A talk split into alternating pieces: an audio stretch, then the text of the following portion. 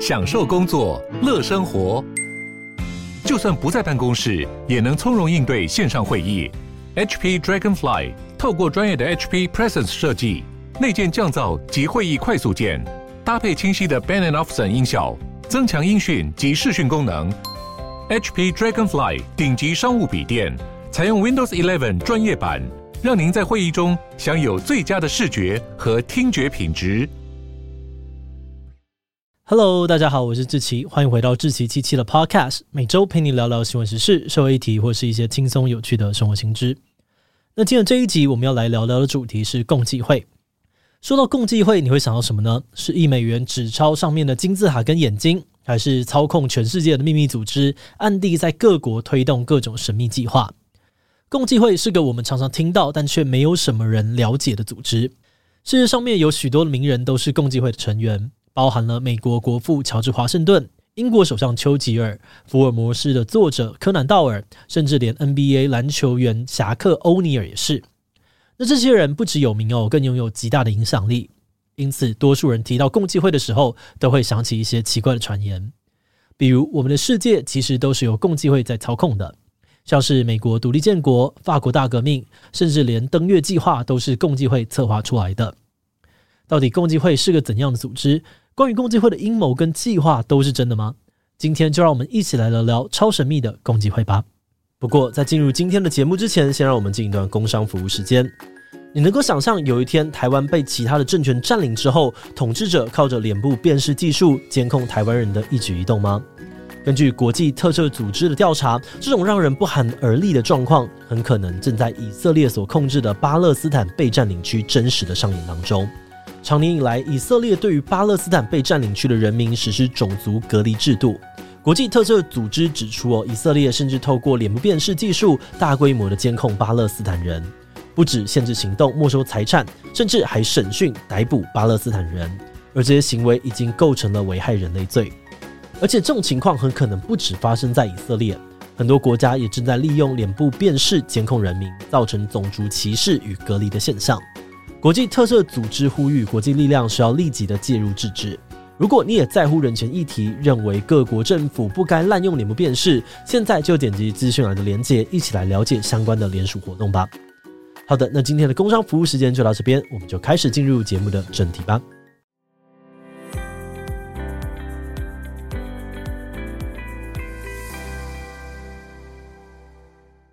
根据共济会内部的传说，最早的共济会是由一群帮所罗门王盖神殿的石匠所组成的。这些石匠不只是工人哦，他们非常的聪明，熟悉数学还有物理，可以说是当时的建筑师。而这也是为什么共济会至今推崇几何学。并且将上帝视为宇宙最伟大的建筑师。不过，还有另外一种说法是，共济会的起源应该是中世纪英国的石匠工会。许多的学者认为，哦，在中世纪的英国，鞋匠啊、毛皮商、马具工人等产业都已经有自己的工会了，只有石匠没有。那之所以会有这样子的落差哦，是因为当时的石造建筑很少，石匠很难长期待在同一个地方谋生。他们只要听到某个地方在造桥啊、盖城堡或者是教堂等等的大型建筑时，就会从四面八方集结过去。但是这样子的状况就导致你无法确保眼前的这个人是真的懂建筑，还是只是来混口饭吃的。那为了证明彼此的身份，石匠之间便开始有了一些暗号，借此来确认彼此的身份，进而发展成所谓的石匠集会。这些石匠集会被认为是共济会的原型。不过，这个时候的组织仍然是以职业为导向，真正转变成大家现在所说的共济会的样貌，则是要从十八世纪开始。随着欧洲的石造建筑越来越多，哦石匠的社会阶级也逐渐的提升，甚至有些石匠呢，有钱到可以借钱给贵族，帮贵族先把城堡啊或者教堂盖起来之后，再让贵族慢慢的还清贷款。因此，有些外部人士虽然自己不是石匠，但也开始对参与石匠组织感到兴趣。对此，石匠组织则是大方的说：“好啊，只要是对于几何学或是建筑感兴趣的人都可以加入哦。”再加上十八世纪初英国人的社交模式改变，大家开始很爱在外面参加社团交朋友。石匠跟同好们就在伦敦正式成立了共济会。共济会的英文呢，翻译过来哦是“自由的石匠”。他们的重要符号圆规跟方矩，也就是直角尺呢，都跟石匠的专业有关。甚至 logo 上面的 G 呢，就是象征几何学还有上帝。当时的共济会还定下了好几条的规范，其中最重要的三条分别是：一、不分贵族或者是平民阶级，所有的会员兄弟一律平等；二、相互包容彼此的宗教还有种族，不介入政治斗争；三、女性还有奴仆不准入会。而在十八世纪初期的时空背景之下，就连美国都还没有独立，法国大革命也还没有发生，能够提倡阶级平等，其实是一件很前卫的事情。因此，很多人都想要加入共济会，或是来这里找顾客跟金主，趁机拓展人脉。不过，共济会最奇妙的是，他们的每个成员都非常的神秘，甚至连他们自己的家人都不一定知道他有加入共济会。大家只能够靠着奇特的暗号来辨识彼此是不是共济会的成员。像是共济会就发展出一些会员独有的握手方式，譬如呢，这个两手交握时要把大拇指压在对方食指上面的第一个指节，或是说出密语波阿斯，也就是呢所罗门圣殿的同住名字，代表着力量。此外，在入会的时候呢，每个人都要宣誓自己不会透露关于共济会的任何秘密，如果不小心说溜嘴，就有可能遭到严厉的惩罚，有可能被拔舌头，或甚至呢被割喉做掉。守护秘密是会员们最重要的责任。即使杀人叛国也在所不惜。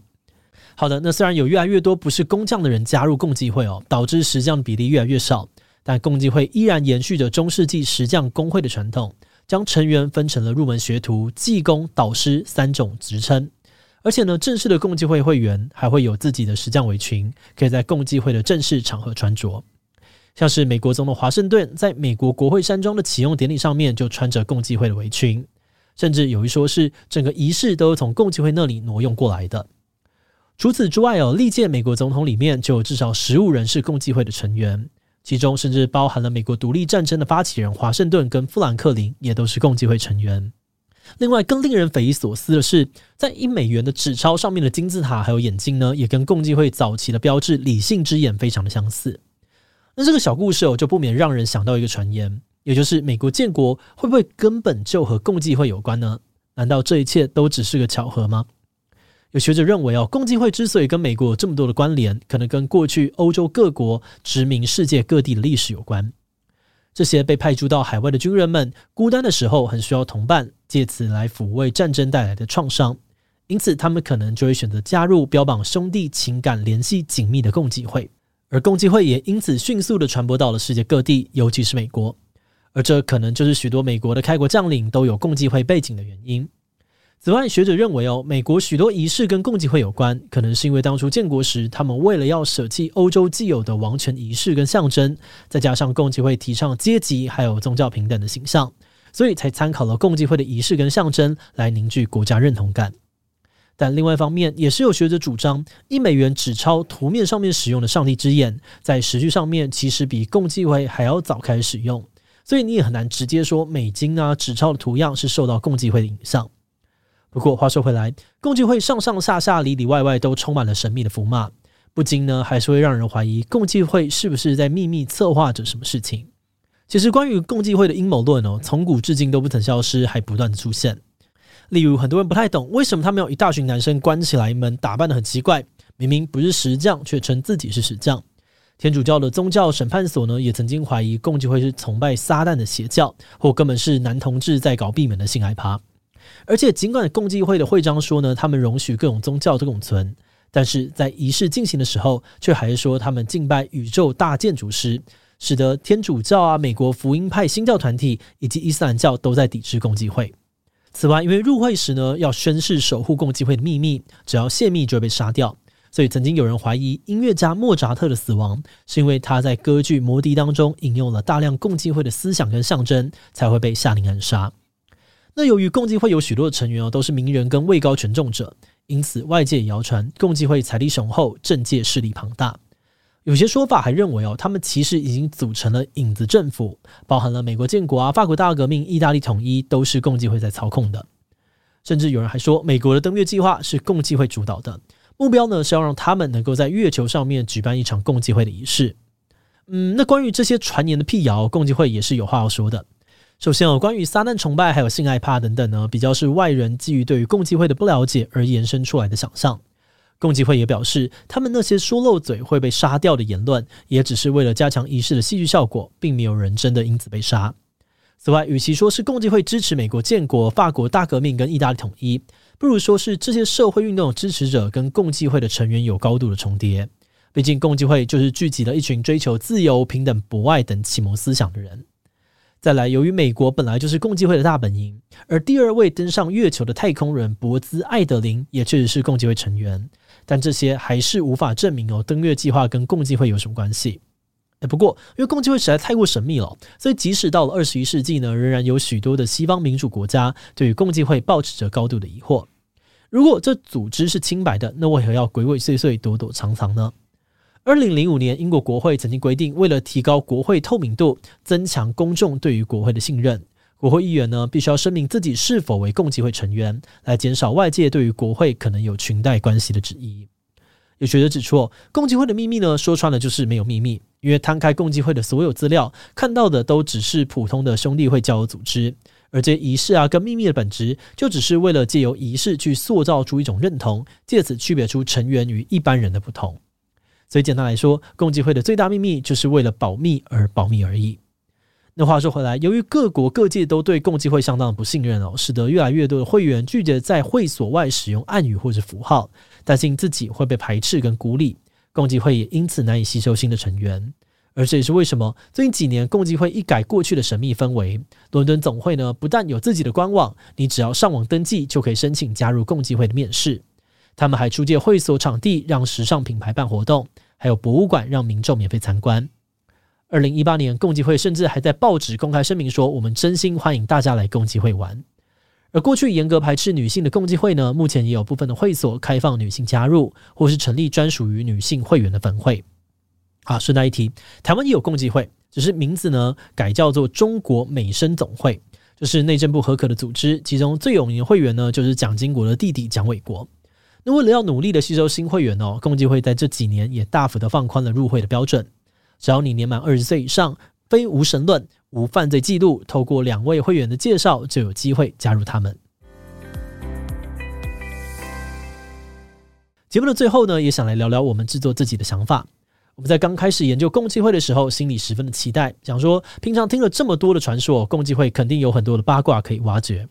也不过，我们在查资料的过程当中呢，越查越疑惑，觉得很像在剥洋葱哦。然后，但剥到最后，只发现说啊，他们就只是一个仪式比较复杂的老牌兄弟会啊，似乎很难说有什么样的阴谋。而那些共济会的秘密仪式，比起真正的神秘组织或者是邪教，有可能更接近 cosplay 吧。反而是大家衍生出来的各种理论哦，每个都曲折离奇。虽然比对资料之后发现可信度不高，但不得不说，这些说法呢，甚至都比共济会本身的历史还要更加的有趣。那也许正是因为共济会刻意营造的神秘感，让我们圈外人有了超多的想象空间，也因此可以衍生出这些二创故事吧。好的，那么我们今天关于共济会的介绍就先到这边。如果你喜欢我们的内容，可以按下追踪跟订阅。如果是对于这集共济会对我们的 Podcast 节目，或是我个人有任何的疑问跟回馈，也都非常的欢迎你在 Apple Podcast 上面的下午新留言哦。那今天的节目就到这边告一段落，我们就下集再见喽，拜拜。